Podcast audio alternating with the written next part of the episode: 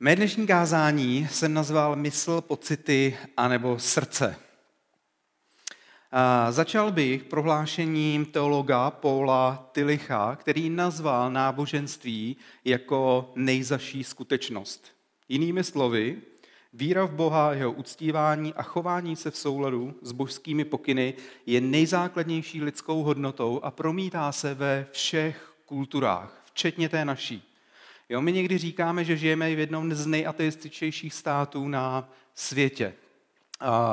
Nechci vůbec toto prohlášení nějakým stylem zdiskreditovat nebo říct, že, že je milné, ale je, pro mě je daleko zajímavější skutečnost, že žijeme v národě, kde církev naprosto ztratila důvěru u lidí. Lidé, když hledají Boha, tak ho nehledají v církvi. Když se podíváte na statistiky Českého statického úřadu, který každoročně vydává vlastně statistiku ohledně důvěryhodnosti institucí, kam spadá i církev, a už jsem to tady někdy používal, tak církev je dlouhodobě na té nejnižší možné příčce. Jo, pohybuje se někde v rámci 22% důvěry oproti nějaký 63-68% nedůvěry. Jo, což je pro mě velmi podstatné a zajímavé číslo. Zároveň je velmi zajímavé taky průzkum, který dělala firma Focus nedávno. Jeho jehož zadavatelem bylo ministerstvo školství a tento průzkum se týkal religiozity mládeže a probíhal na více než 180 školách, kde bylo osloveno 8 000 studentů. A z tohoto průzkumu vzešlo, že 58% mladých Čechů věří, že existuje něco víc, než je tento materiální svět. A to je hodně vysoké číslo. Oproti tomu 39 dotázaných si myslí, že Bůh neexistuje, anebo se o jeho existenci nezajímá. Já, když se tohle dáme do, do nějakého určitého poměru, tak už jako úplně mě Česká republika z toho nevypadne jako jeden z nejateističtějších států, protože 58% mladých lidí říká, musí existovat něco víc, než je materiální svět kolem mě. Jo, lidé kolem nás hledají Boha. A myslím si, že není nikdo, naprosto nikdo, kdo by se ve svém životě někdy nad Bohem nezamýšlel. Velmi často začínáme přemýšlet nad Bohem, když se setkáme se smrtí, když nám zemře někdo blízký a tak dále, tak si říkáme, je tady ten svět pouze o tom, co vidím, anebo je tady něco víc, nějaký život po smrti.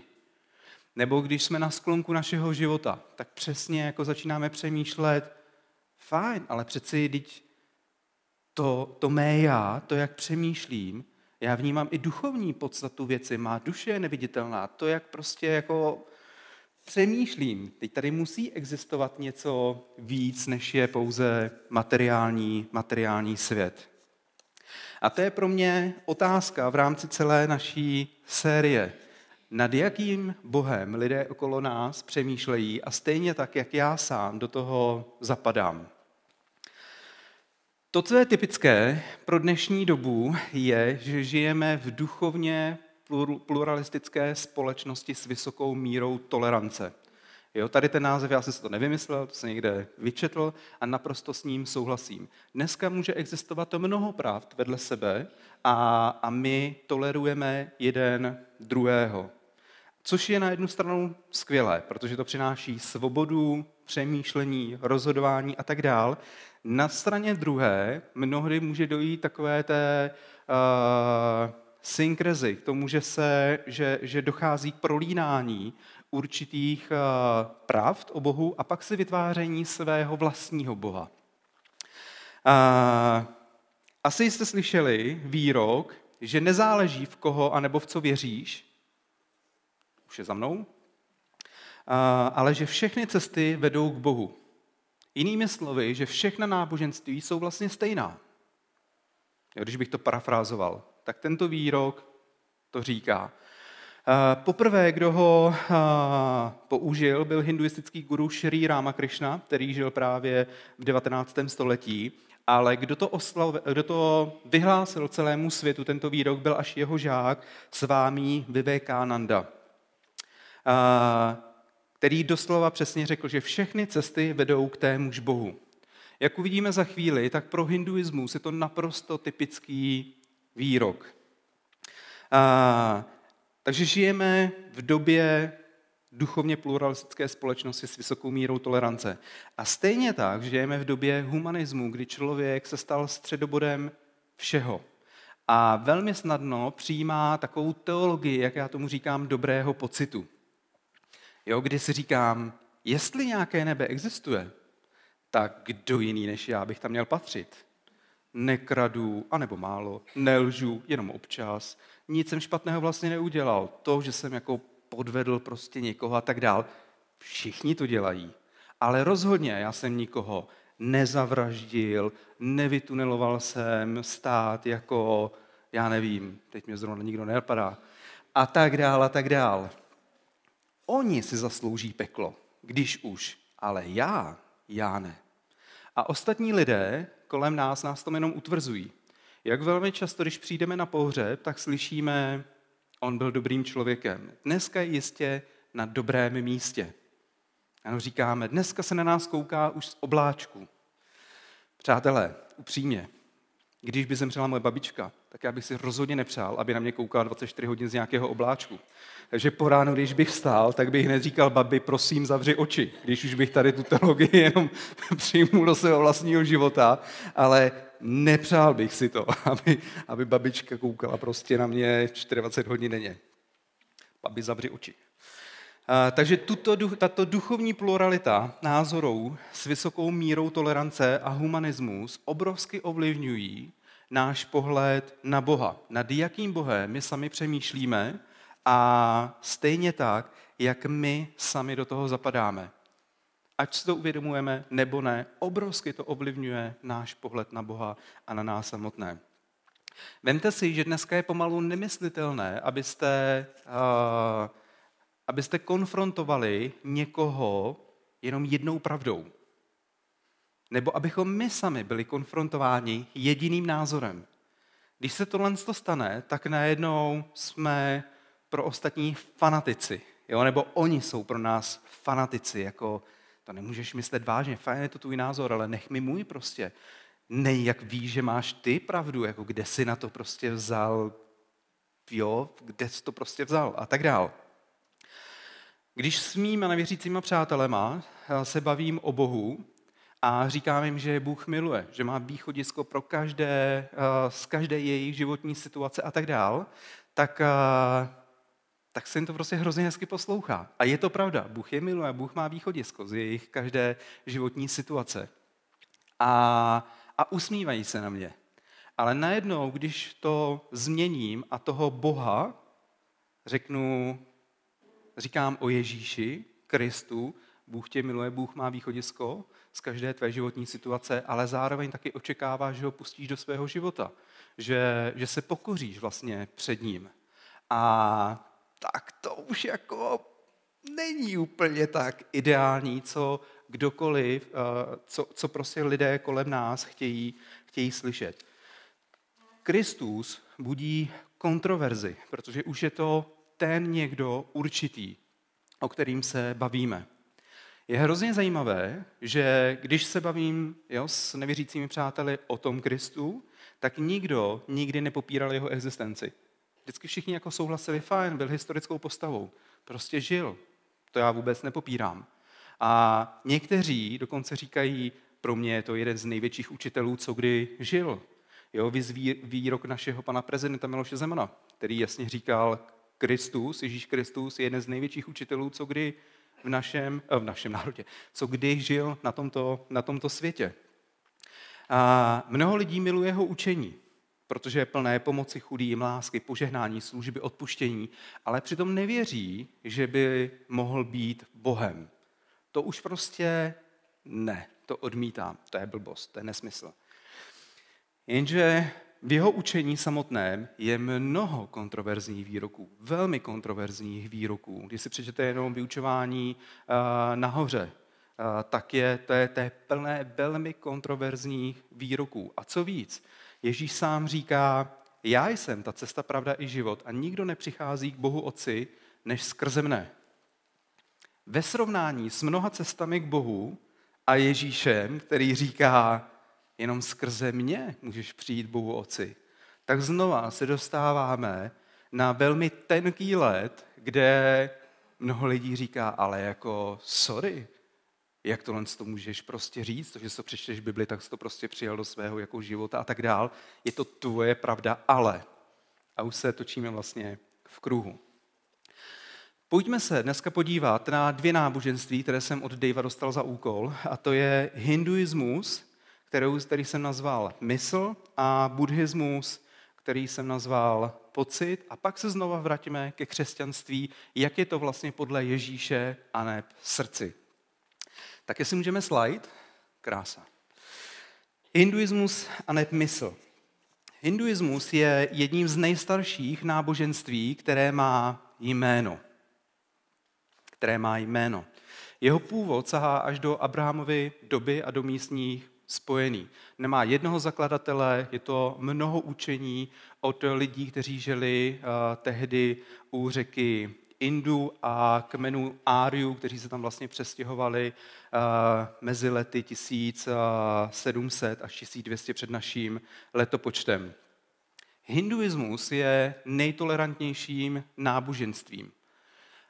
Z jednoho jediného prostého důvodu. Hinduismus nemá misijní podtext, ale absorbuje všechna náboženství do sebe sama. Jo, samozřejmě, hinduismus je obrovský. To znamená, že je tam mnoho názorů, které jdou proti, proti sobě.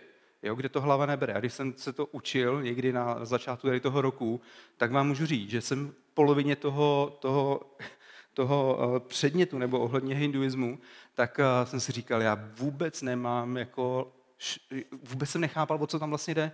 Protože jsem to jenom četl, četl, jsem říkal, jde mane, kdo se v tom má vyznat, to nemá žádnou jakoby, nějakou linii prostě, teď to je, jednou tam čtu o osobním bohu, pak tam nečtu o osobním bohu, pak tam čtu o milosti, pak tam nečtu o milosti, pak tam čtu tady těch bozích, pak tam čtu tady o těch bozích a tak dál.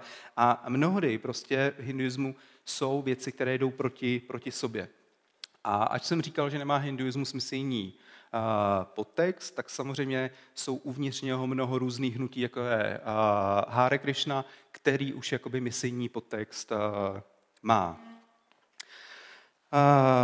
Unikátem hinduismu je kastovní systém. Jo, to potřebujeme si říct, což znamená rozdělení Indů do určitých sociálních vrstev. Když vezmu jenom ty čtyři základní, úplně nejzákladnější, protože zase těch kast je strašně moc, tak bychom mohli říct, že první jsou brahmáni, což jsou kněží a intelektuálové, pak jsou kšátriové, což jsou válečníci a vládci, pak jsou vajšjové, zemědělci a řemeslníci a šúdrové a dělníci. Asi jste slyšeli takovou tu někdy hlášku, běž to vyšudrovat. Že? Slyšeli jste to někdo? Šurovat. Vyšurovat, vidíš to? Tak ty jsi tam do, já jsem se tam zadal. tak teď už si, když budete slyšet, běž to vyšurovat, tak si hned můžete říct, já nejsem šůdra. já nepatřím do kasty šůdrů a já nikam nepůjdu, to vyšurovat sám. a špatné činy, pardon, hinduisté věří, že lidé netrpí hříchem, ale že trpí májou. To je iluze a nevědomost. Proto jsem vlastně dal podtext hinduismu mysl. Takže lidé netrpí hříchem, ale májou, to je s iluzí a nevědomostí. A věří, že svět je pouze iluze a nevědomost člověka spojení s Brahma, s božskou skutečností. A, takže špatné činy nejsou hříchem vůči Bohu, ale právě touto nevědomostí a také tím, že člověk nedodržuje, a, nedodržuje povinnosti své kasty. To se musí nechat. Jako v hinduismu to je velmi jednoduché. Jestliže se narodíš jako šudra, tak šudruj. Jestliže se narodíš jako uh, brahmán, kněží, tak prostě buď kněží. A nikdo se nikam neplete. To znamená, jak někdo chce vybočit z toho stádečka rybiček, usekne mu ploutvičky a zařet se na zpátek.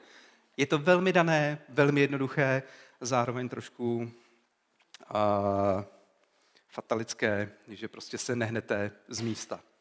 Prostě tak se narodil, smír se s tím, dělej to, co ti tvá kasta určuje a, a nevybočuj. Což je teda strašné. Osud člověka je tedy svázán s jeho chováním a spása každého člověka závisí právě na jeho činech, neboli na karmanu.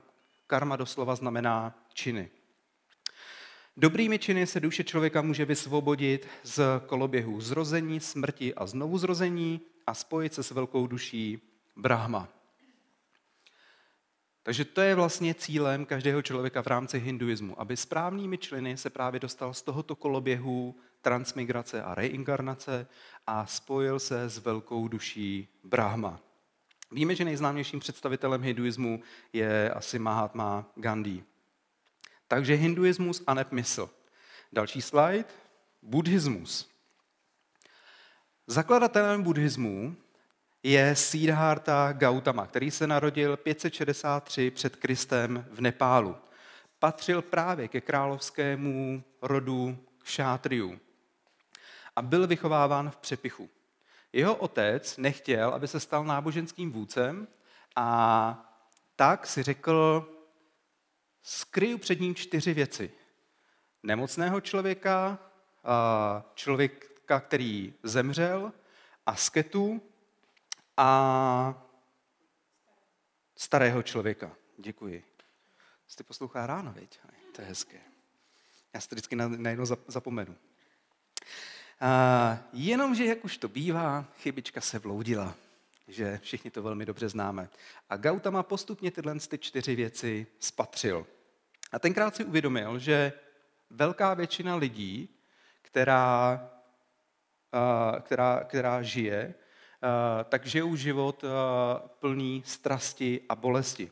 A toho rozrušilo natolik, že nakonec ve svých 29 letech tak odešel z paláce a začal pátrat po odpovědích. Stal se nejdříve filozofem, pak se stal asketickým mnichem a vyhledával vyloženě vše, co bylo nepříjemné. Takže byl asket takový par excellence. Málo jedl, klidně se bičoval, prostě dokázal sedět někde dny, skoro vůbec nepil. Až jednoho dne jenom zjistil, že to vůbec nikam nevede. Tak si pořádně naplnil břicho, napil se a šel k řece, kde si sedl pod strom, který buddhisté nazývají strom poznání neboli bodhy. Pro buddhisty je to stejný symbol jako pro křesťany kříž. A tam 40 dnů seděl a meditoval, až došel k osvícenství. V hlavě mu probleskla pravda, že základním problémem lidstva je strast a základní příčinou strasti je touha. A buddhismus, přátelé, byl na světě. Jeho učení vyrostlo ze vzpoury proti ortodoxnímu hinduismu, ale přesto vlastně zanechal několik hinduistických kréd, jako například víru v reinkarnaci, karmanový systém, ale jasně se postavil proti kastovnímu systému, protože říkal, všichni lidé jsou si rovni. V co věří buddhisté? Za prvé, že není žádný Bůh, to je velmi důležitá podstatná věc. Jo? Mnoho lidí tohle z toho neví a mají Budhu jako za, za Boha, kterého uctívají. Ale buddhisté a to, co kázal vlastně Gautama Buddha, tak eh, říkal, není žádný Bůh a člověk je zodpovědný za svůj vlastní život. Jo, znova ten paradox, a to když se podíváte na ostatní náboženství, jako je sikhismus a tak dál, tak uh, jejich zakladatel dělal úplně něco jiného, než dělají jeho následovníci dnes. Ale ten paradox právě buddhismu je, že Buddha, který popíral existenci nejvyšší bytosti, je spodobněn více sochy a obrazy, než kterýkoliv jiný člověk na této zemi a buddhisté ho uctívají. Jo, to je největší paradox. Buddhisté věří, že život je strast a lidé jsou pro svou touhu připoutáni ke koloběhu znovu zrození. Proto je důležité vstoupit, eh, proto je důležité přestat toužit a vstoupit do nirvány a ne vyhasnutí plamené uh, strasti a, a touhy. Takže o tom je vlastně nirvána celé toto, toto slovo. Není to žádný nádherný, úžasný svět, jde jenom o to, aby, aby jsme přestali toužit a abychom vlastně uh, dostali stras na bod nula. A to mohu znova skrze vlastní sílu. Buddhisté mají takzvanou osmidílnou, ušlechtilou stezku, kterou mají dodržovat. Už dál nebudu rozvádět. To, co je třeba úžasné buddhismu, že klade vysoké morální a etické normy a obětavý život a učí sebezapření. To je velmi zajímavé, že lidé jsou sami takhle nastavení a vybičovaní, aby, aby žili prostě co nejlépe. Další slide. Když překlineme teda buddhismus a hinduismus, tak můžeme vidět, že obě náboženství jsou jasně spas, samospasitelná a spásu určuje jeho karma. A to skrze dodržování a praktikování určitých činů a rituálů. Věří v převtělování, neuznávají hřích vůči nejvyšší bytosti, nemají žádný systém ani metodu, jak zlepšit sociální situaci, mají negativní pasivní pohled na život, Bůh buď není, anebo není osobní a tento svět je iluze, anebo je strast. Rozhodně zde není žádné odpuštění hříchů anebo nějaká nadpřirozená pomoc. Jenom z těchto dvou náboženství, které k sobě mají hodně blízko, jo, vyrůstají ze stejného vlastně jakoby základu, z hinduismu, dalo by se říct, tak, eh, tak můžeme vidět, že cesta ke spáse u každého je úplně jiná. A když bych takhle já udělal srovnání, jak jsem udělal teď velmi krátké a velmi zjednodušené, to srovnání jsem vám vytáhl jenom nějaké střípky, protože hinduismus je opravdu obrovský vyložený koncept uh, učení a to stejné i buddhismus. A některé věci tam jsou vynikající a překrývají se i, i s křesťanstvím. Ale uh, můžete vidět, že každé náboženství má úplně jinou cestu ke spáse. Tudíž výrok, že všechny cesty vedou k témuž Bohu, je naprosto milný. Všechny cesty nevedou ke stejnému Bohu. Každá cesta vede k nějakému Bohu v rámci daného náboženství. Pojďme se ale podívat na to, jak je to podle Ježíše. Ježí, jestliže bychom přijali jenom myšlenku, že Ježíš byl skutečným Bohem, tak uh, pojďme se podívat na to, co nám svým životem jo, chtěl ukázat, nějakým stylem předat. Můžeme další slide. Rád bych se podíval na velmi krátce na takové tři aspekty toho, proč Ježíš přišel, proč zemřel a jak můžu být jedno s Bohem. Protože si myslím, že každý, jak jsem říkal, když přemýšlíme nad Bohem, tak přemýšlíme, jak ten Bůh vlastně vypadá a stejně tak, jak já do toho zapadám. Co proto já sám můžu udělat. Takže proč Ježíš přišel? Křesťané věří, že se člověk narodil bez hříchu. Ale znova, chybka se vloudila a skrze Adama, který zhřešil, pak přišel hřích na každého člověka. To znamená, že lidé se rodí s hříšnou povahou. Když mi někdo by řekl, počkej, počkej, počkej, já si nemyslím, že jsem se narodil jako hříšný. Já teda ne. Tak já bych vám doporučoval, přátelé, nevím, kdo máte děti, ale podívejte se na své vlastní děti. Sorry, Hany, já vím, že ty to nemáš ráda. My máme občas opravdu rozdílné pohledy na naše děti. Ale to, co chci říct. Uh, jo, když se někdy dohadují, jak se prostě přetahují, jak dokážou na sebe být někdy prostě oškliví. A když mi jakoby nevěříte, vemte nebo si půjčte nějaké děti a vyrazte třeba do cirkusu. Želenko, jestli mi dáš teď za pravdu, jak je to úžasné odpoledne, které s nima strávíte, kde krásně sedí, kde se těší z toho, co vidí, kde vám tleskají, říkají vám, babi, já jsem tak rád, že jsi mě vzala do cirkusu, to je ta nejlepší věc. A, a tak dál. Mnohdy se to změní v jedno velké drama, kde si řeknete večer už nikdy víc. Rozhodně ne cirkus, to byla největší kravina, co jsem kdy prostě vymyslel. Lidé se opravdu rodí hříšnou podstatou. Je to prostě tak. Je to prostě, podle mýho tak, já nemám nejmenší problém tohle to přijmout. A Miri mi určitě odpustí, že.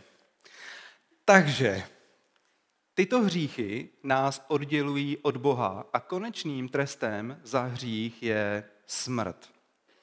Bůh však nabízí člověku cestu. A jak tuto propast právě mezi Bohem a člověkem překonat. A to skrze oběť Ježíše Krista.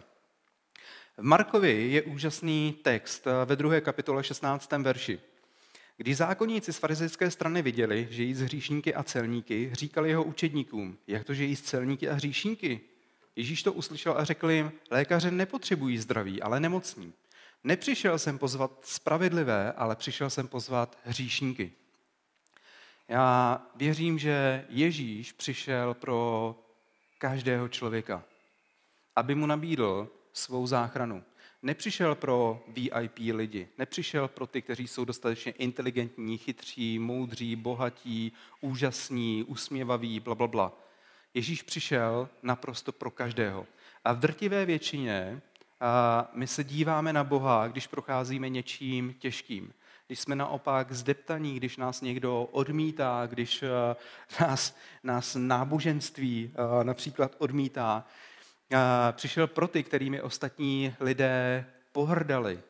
Přišel pro ty, kteří právě vnímají sami sebe, že nejsou dost dobří, že nejsou tak skvělí, jak si mysleli, že nejsou prostě tak, tak úžasní. Takže Ježíš přišel pro každého člověka. Ale co víc, když tady chodil po této zemi, tak jeho služba byla doprovázena boží mocí, doslova zázraky kdy slepí viděli, chromí vstávali, hluší slyšeli, poslouchal ho vítr, voda, proměnil vodu ve víno, rozmnožil dvě ryby a pět chlebů, takže se z toho najedlo přes 15 tisíc lidí, křísil mrtvé a tak dál. Totálně převracel lidi, kteří se s ním setkali. A to skrze jak co učil, tak stejně tak i to skrze co dělal. To, kým vlastně doopravdy byl. Něco takového v buddhismu ani hinduismu prostě nevidíme, nenajdeme. Kdybychom potom pátrali a rozkrajali se na malinký kousíčky, tak to tam prostě nenajdeme. A potažmo ani v ostatních náboženství.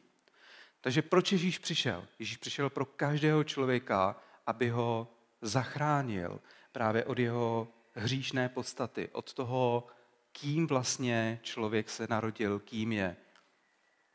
Proč zemřel? Další slide.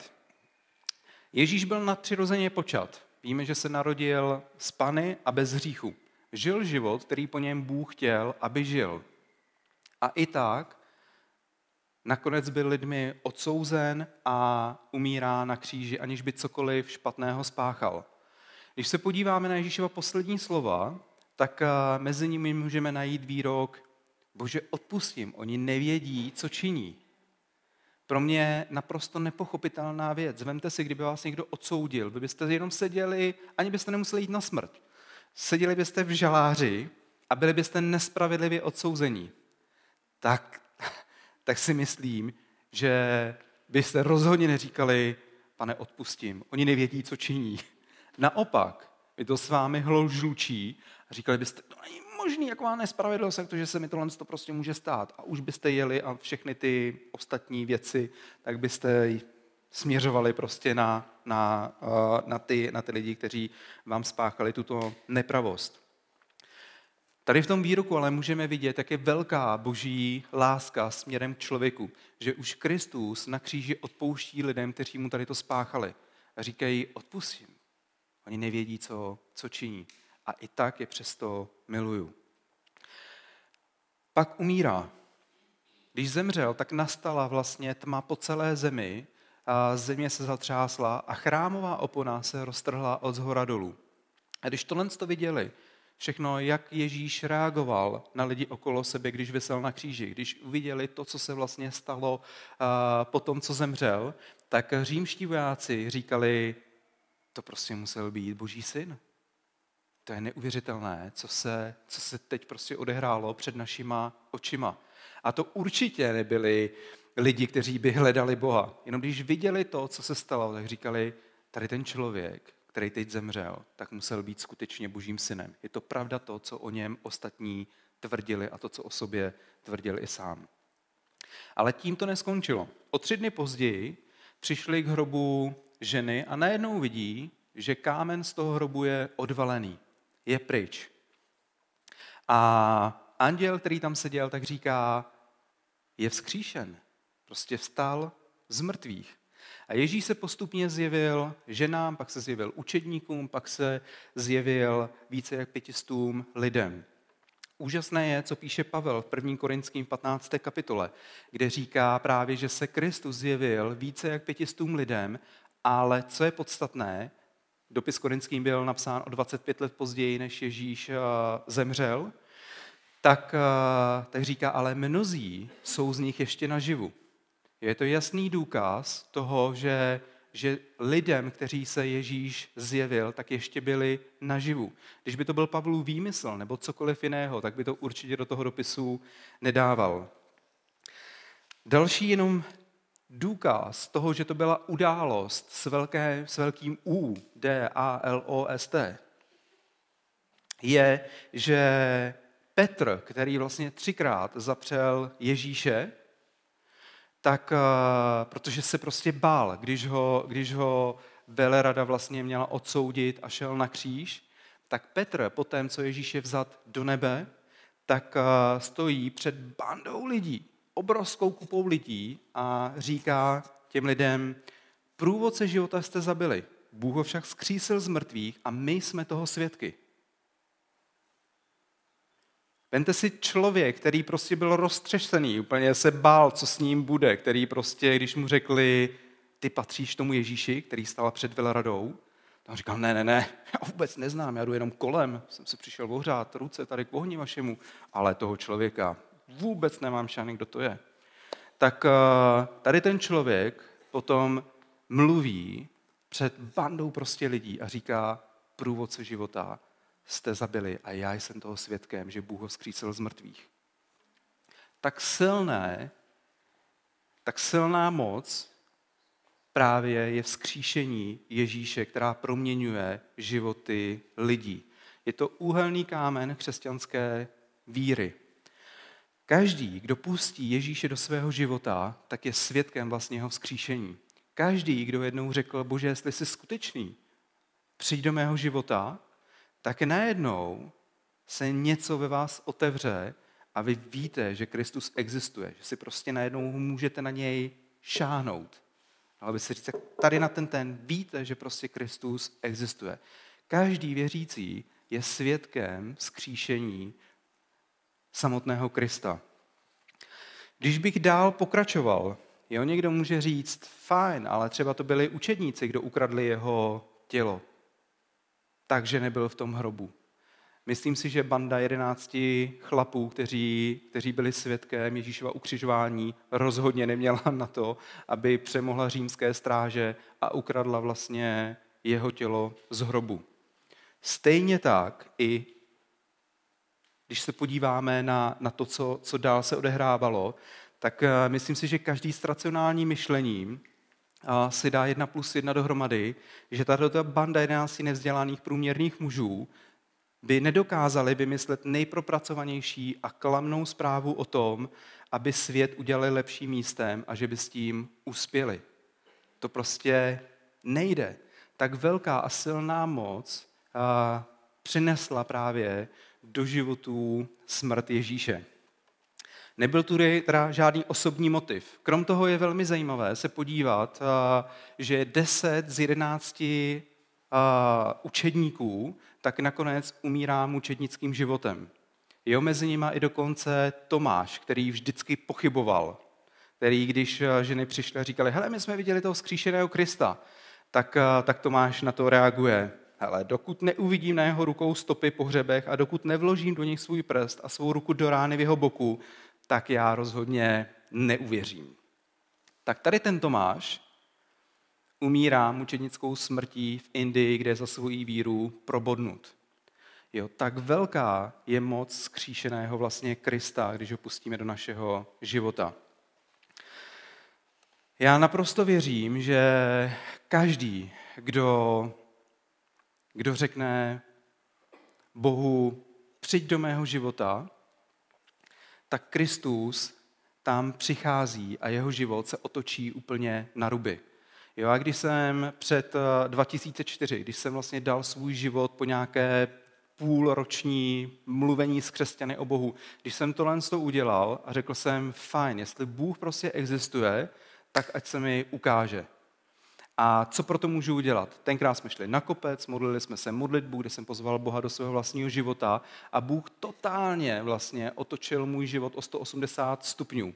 Já jsem si nikdy nedokázal představit, že budu, já nevím, dělat den pro rodinu s dětma tady v parku v Chorovské Trze, abych lidem jenom tím ukázal, že, že Bohu záleží na jejich manželství, že je důležitý mít vlastně mít rodinu, že je důležitý, aby, aby rodina prostě byla skutečně spolu, že Bůh si tady toho všeho váží. Je on nikdy mě nenapadlo, že bych mohl výjist nějakou církev a tak dál.